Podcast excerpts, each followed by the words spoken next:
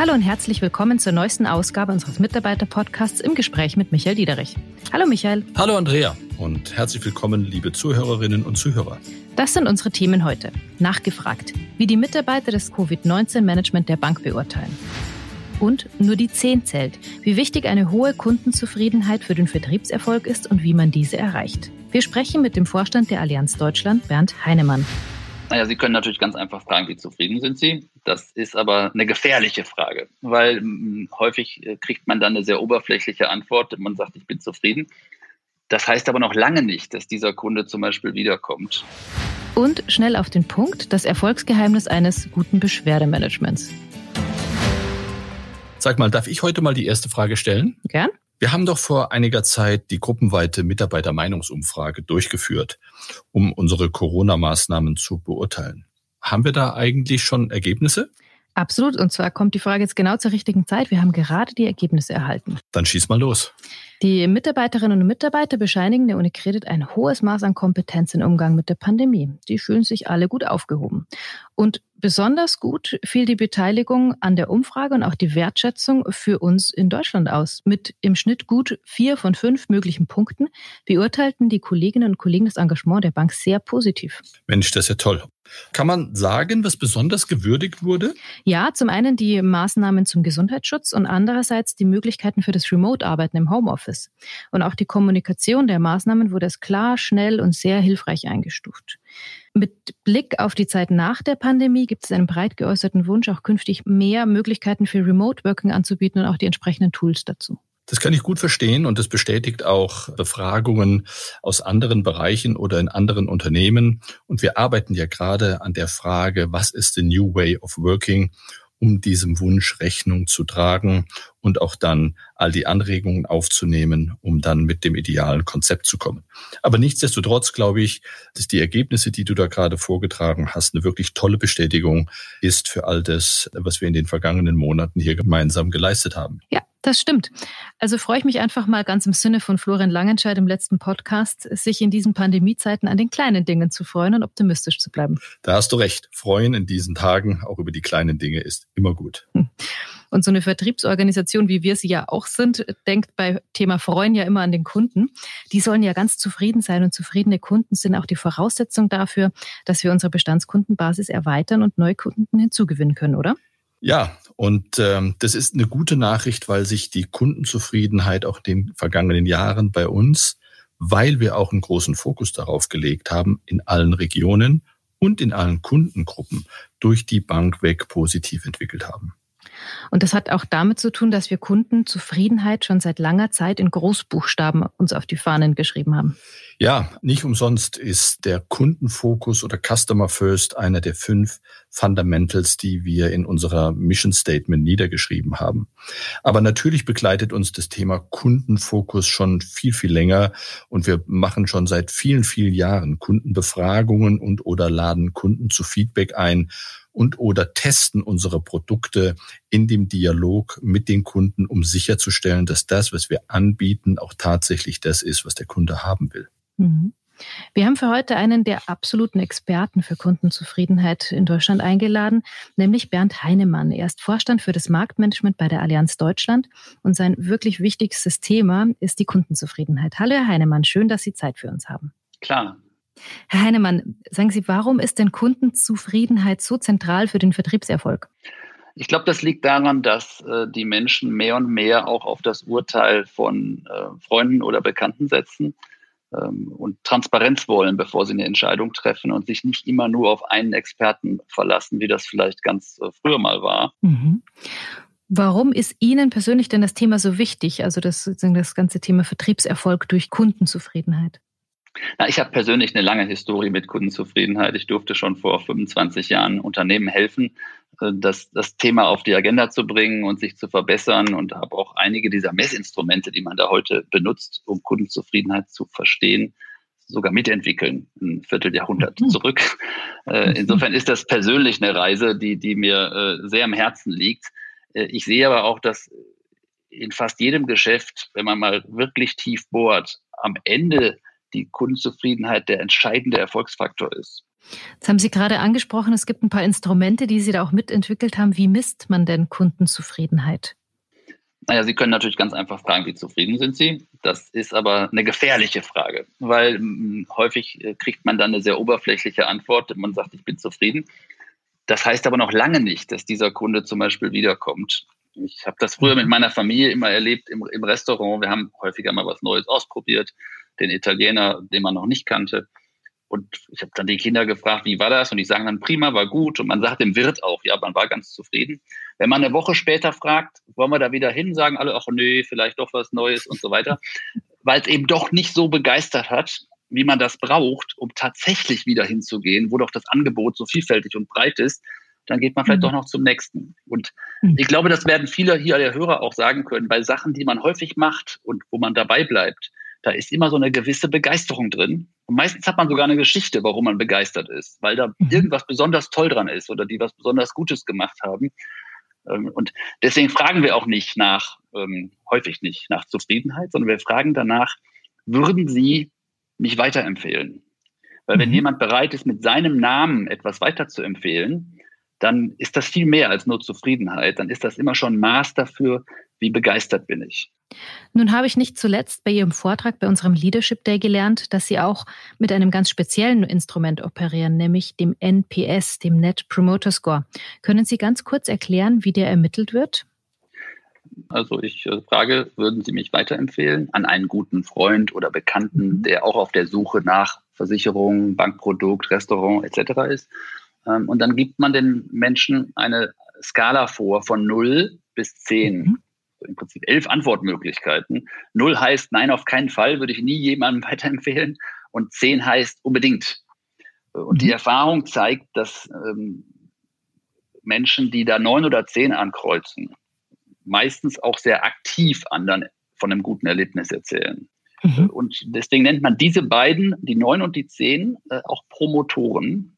Und man nennt die untersten sieben, also wer die Null ankreuzt, eins, zwei, drei bis sechs äh, Detraktoren, weil man da die Erfahrung gemacht hat, dass die eher sagen, nee, da gehst du nicht hin. Mhm. Bei 0 bis 2 und 3 sogar aktiv, also auch ungefragt, wie Sie sagen.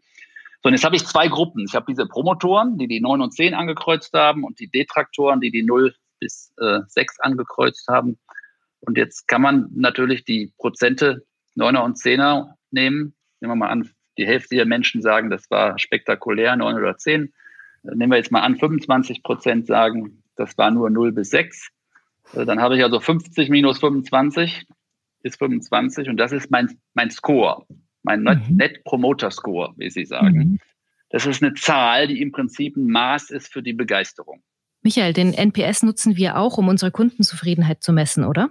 Ja, wir haben in der gesamten Gruppe dieses Instruments Ende 2019 eingeführt.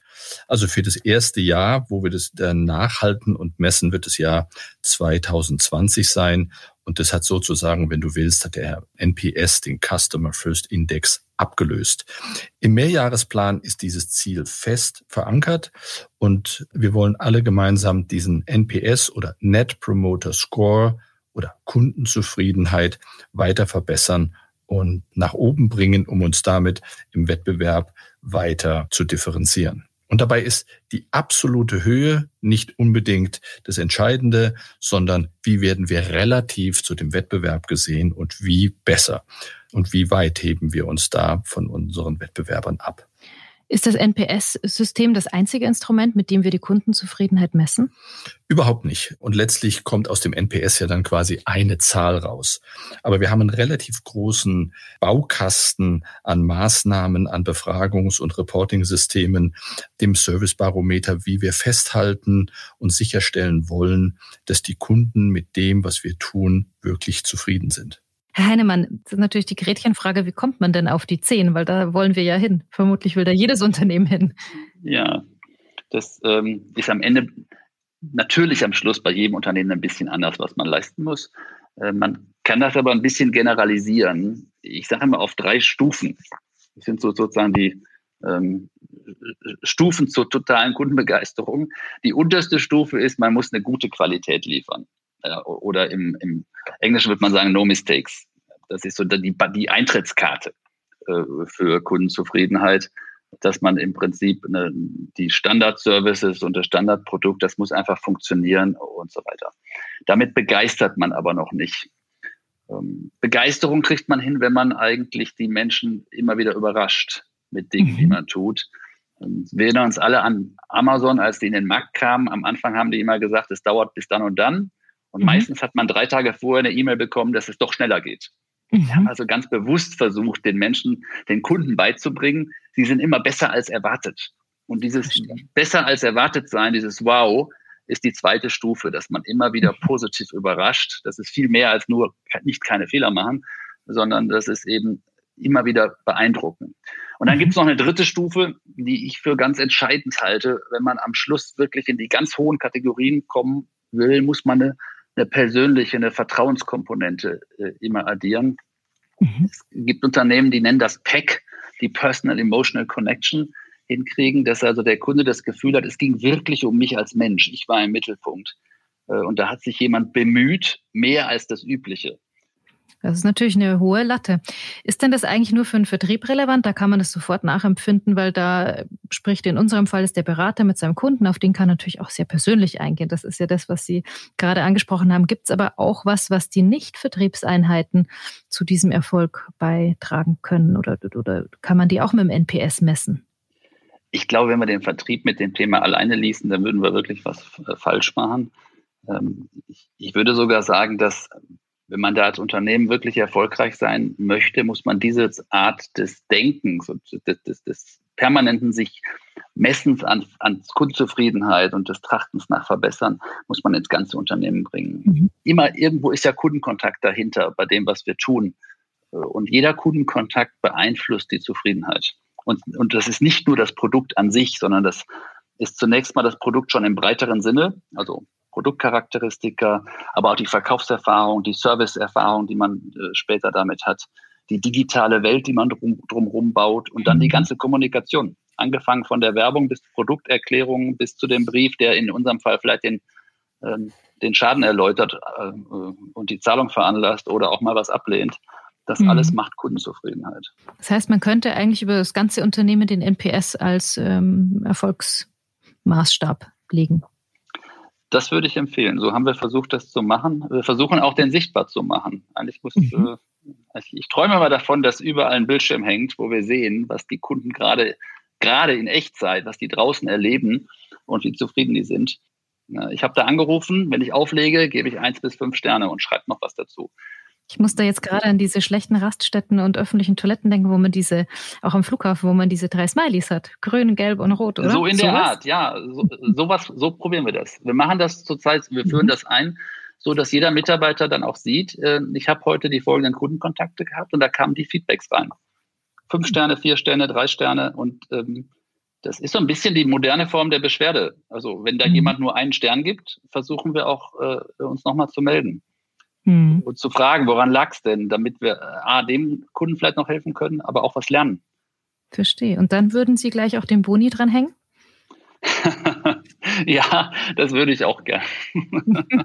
ähm, ich, aber ich glaube, wenn, die, wenn Sie so fragen, ich glaube, dass Transparenz an sich schon unglaublich viel ändert. Ja. Und das geht nochmal zu der Frage von Anfang an zurück. Kundenzufriedenheit ist nicht so leicht sichtbar weil die meisten, also wir laufen ja nicht alle durch die Welt und sagen permanent, was uns gefällt oder nicht, sondern wir machen das nur an den Randbereichen. Wenn wir uns total freuen, dann sagen wir mal was, also die meisten jedenfalls, oder wenn wir wirklich verärgert sind, sagen wir auch was. Aber dazwischen schluckt man meistens runter, wenn es nicht so dolle war, oder denkt sich, ach, dann gehst du irgendwo anders hin. Und das Sichtbarmachen von dem, von dem Mittelzufriedenen, ist total entscheidend, weil ja. am Ende äh, äh, wirtschaftlicher Erfolg eines Unternehmens hängt leider an der Begeisterung und diese mittlere Zufriedenheit äh, ist ein echtes Problem. Die ist mhm. unsichtbar, mhm. aber sehr, sehr schädlich. Und die Transparenz zu machen, ändert Verhalten und dann kommt man genau auf den richtigen Pfad. Michael, das ist ja auch ein Thema für die gesamte Bank, oder? Das ist es. Und Kunde in dem Sinn ist nicht nur der externe Kunde. Kunde in dem Sinn ist natürlich auch der Kollege, eine interne Abteilung, das Miteinander. Kunde in dem Sinn ist also mehr als nur der externe Kunde und der Fokus auf den externen Kunden. Und wenn ich das noch spitzer machen würde, dann können wir an der externen Kundenschnittstelle nur optimal operieren, wenn auch die Wertschöpfungsketten innerhalb der Bank so funktionieren, dass die Kunden an der Kundenschnittstelle wirklich reibungslos ähm, agieren und handeln können. Und von daher ist es Ziel, Teil unseres Performance Managements. Also in jedem Mitarbeitergespräch am Jahresende ist es integraler Bestandteil, das Thema Kundenzufriedenheit in der Goal Card abzubilden. Herr Heinemann, abschließend die Frage, was ist denn Ihr zentraler Appell, den Sie allen Dienstleistern wie uns zum Beispiel, oder Sie als Versicherung sind ja auch ein Dienstleister, mit auf den Weg geben würden, wenn es um Kundenzufriedenheit geht? Mir hat mal jemand gesagt, ähm, ich sage das mal auf Englisch, there are no facts inside your building, so get outside. Mein zentraler Appell wäre, ran an den Kunden, verstehen, was draußen passiert und das transparent machen und dann Kundenzufriedenheit als den zentralen Nordstern für die Entwicklung meiner Handlung äh, zu setzen. Das wäre meine Empfehlung. Klasse. Ganz, ganz herzlichen Dank, Herr Heinemann, für die interessanten Einsichten und Einblicke. Ja, ich danke für die Zeit. Und weil das Thema so wichtig für die Bank ist, habe ich gleich mal bei unserem Privatkundenvorstand Jörg Frischholz, bei Unternehmenskundenvorstand Markus Bäumer und bei Jan Kupfer, der das Corporate und Investment Banking der Hypovereinsbank leitet, nachgefragt, was bedeutet Kundenzufriedenheit für Sie? Los geht's mit Jörg Frischholz. In der Privatkundenbank ist Kundenzufriedenheit absolut wichtig. Meine Erwartung an mich selbst und auch an meine Kolleginnen und Kollegen im Sinne der Kundenzufriedenheit ist, dass wir täglich versuchen, unsere Kunden zu überraschen. Mit Services, mit Dienstleistungen und Angeboten, mit denen unsere Kunden eigentlich nicht rechnen und die sie positiv stimmen und wo sie hinterher sagen, wow, das hätte ich von meiner Bank nicht erwartet. Und mir ist es ganz wichtig, dass wir uns jeden Tag fragen, was habe ich heute im Sinne des Kunden getan und wo habe ich heute eine Kundin, einen Kunden wiederum glücklich gemacht in dem Sinne, dass ich die Erwartungen auch übertroffen habe. Und wenn wir diese Leitfrage uns jeden Tag stellen und am Abend auch beantworten können, dass wir gute Beispiele haben, dann haben wir vieles richtig gemacht und sind auf einem sehr, sehr guten Weg, den ich ohnehin schon feststelle, auf dem Weg zu einem Spitzenplatz im Sinne der Kundenzufriedenheit, da wo die HVB im Privatkundengeschäft auch hingehört. Und das sagt Markus Bäumer. Für uns, die Unternehmerbank, steht der Kunde im Mittelpunkt. Allgemeine Kundenzufriedenheit reicht aber halt nicht mehr aus. Wir müssen unsere Kunden zu Fans machen und immer besser sein als andere, dann sind auch wir erfolgreich. Um das zu erreichen, müssen wir immer den Blickwinkel des Kunden und nicht der Bank einnehmen. Kunden zu Fans entwickeln, das erreichen wir durch Proaktivität, durch Mut, Kreativität und natürlich die richtigen Experten des Unicredit-Teams an den Kunden zu bringen. Wichtig ist, für unsere Kunden immer einen Schritt vorauszudenken und schließlich Jan Kupfer. Für CIB-Kunden sind höchste Servicestandards und entsprechende Kundenzufriedenheit einer der wesentlichen Differenzierungsmerkmale im Wettbewerb. Gerade im Geschäft mit multinationalen Unternehmen und institutionellen Kunden sind höchste Professionalität, Know-how und auch Reaktionsgeschwindigkeit gefragt. Und jeder Kundenbetreuer muss daher offenes Kundenfeedback als echte Chance begreifen und nutzen, um unsere Qualitätsstandards weiter zu verbessern. Michael, es hört sich ja so an, als ob das Thema schon ziemlich gut angekommen ist. Grundsätzlich haben wir auf jeder Ebene geschafft, die Kundenzufriedenheit im letzten Jahr zu verbessern. Wie stehen wir denn eigentlich im Vergleich zum Wettbewerb da? Wir schauen uns natürlich alle Banken an, gegen die wir antreten oder die unsere Peer Group in Deutschland ist. Ja. Und ähm, da zählen auch die großen Privatbanken dazu, aber auch andere Institute. Und das wirklich Erfreuliche ist, dass wir im Privatkundengeschäft unseren Rückstand, den wir in den letzten Jahren hatten zum Wettbewerb, deutlich verringern konnten, was zeigt, dass wir dort enorm aufgeholt haben in der Kundenwahrnehmung. Und in der Unternehmerbank? Da konnten wir sogar unseren Vorsprung gegenüber dem Wettbewerb erfreulicherweise noch weiter ausbauen, was auch ein ganz tolles Indiz dafür ist, wie gut wir mit unseren Unternehmenskunden zusammenarbeiten. Woran liegt das denn? Was sind denn die Gründe für die Verbesserung? Also ich glaube, wir haben viel über Covid-19 und die besonderen Herausforderungen gesprochen. Und insbesondere im Jahr 2020 hat sich gezeigt, wie wichtig das ist, früh, schnell, umfassend und konsequent am Kunden zu sein und den aktiv zu beraten. Jeder dieser Unternehmerkunden stand vor der Frage, wie es existenziell weitergeht, wo die Mittel herkommen. Jeder der Kunden auf der Privatkundenseite hatte Fragen zu seinem Portfolio. Wie sieht es mit seiner Finanzierung aus? Die konstante Erreichbarkeit, die Proaktivität, die Tatsache, dass wir frühzeitig alle Kunden in jedem Segment über die Maßnahmen informiert haben, die es gilt zu unternehmen oder die man unternehmen kann, haben dazu geführt, dass die Kunden das wertschätzen und sehen, wie aktiv wir sie in dieser schwierigen Phase begleitet haben. Und wo gibt es Bereiche, wo wir noch besser werden können? Corona ist, und ich glaube, das haben wir oft gesagt, eine Art Brandbeschleuniger für das ganze Thema Digitalisierung. Und auch da haben wir wahnsinnig Fortschritte gemacht. Aber gerade in dem Punkt bist du permanent und musst graduell besser werden, um die einzelnen Zugangswege zu optimieren, zu verbessern, so dass die auch miteinander kommunizieren. Da bist du quasi nie fertig und auch da haben wir noch eine Menge an Potenzial, noch besser zu werden. Mhm. Und ganz konkret gesprochen, was sind das für Bereiche, in denen wir jetzt in diesem Jahr arbeiten? Also Mobile Banking App haben wir, glaube ich, eine ganze Menge schon drüber gesprochen. Wir haben wahnsinnig viele neue Funktionalitäten eingeführt und wer immer die Mobile Banking App nutzt, und ich hoffe nach unserem Aufruf, Andrea, aber das könnten wir uns beim nächsten Mal ansehen, sind wir ja bestimmt fast bei 100 Prozent der Kolleginnen und Kollegen, gibt es überhaupt keinen Grund mehr, irgendwelche Zweifel an der Mobile Banking App zu haben. Mittlerweile kann man Wertpapiere darüber handeln. Mittlerweile gibt es Investment-Themen. Der ganze Überblick ist wirklich State of the Art und das ist eines der ganz großen Bereiche. In den End-to-End-Räumen beschäftigen wir uns aktiv mit der Frage, wie sehen sehen Kundenerlebnisse aus. Wir spielen die Prozesse durch, wir prüfen die auf Fehleranfälligkeit und wir sehen uns an, ob wirklich für den Kunden die Nutzung von diesem Prozess für ihn in Anführungszeichen ein Erlebnis ist und ihm das Leben leichter macht. Und das ist einfach bedeutsam für uns. Im Bereich Sustainable Finance, ein Thema, was äh, enorm an Bedeutung gewinnt, und ähm, wo wir einen ganz großen Fokus drauf gelegt haben, werden wir auch die Produkt- und Angebotspalette weiter ausbauen, um auch da noch zielgruppenspezifischer den Kunden bedienen zu können. Wie sieht es denn aus, wenn wir mal eine Beschwerde bekommen? Denn das gehört ja auch als Element zur Kundenzufriedenheit, dass man mit Beschwerden richtig umgeht. Ja, Beschwerde ist, glaube ich, ein ganz wichtiges Thema.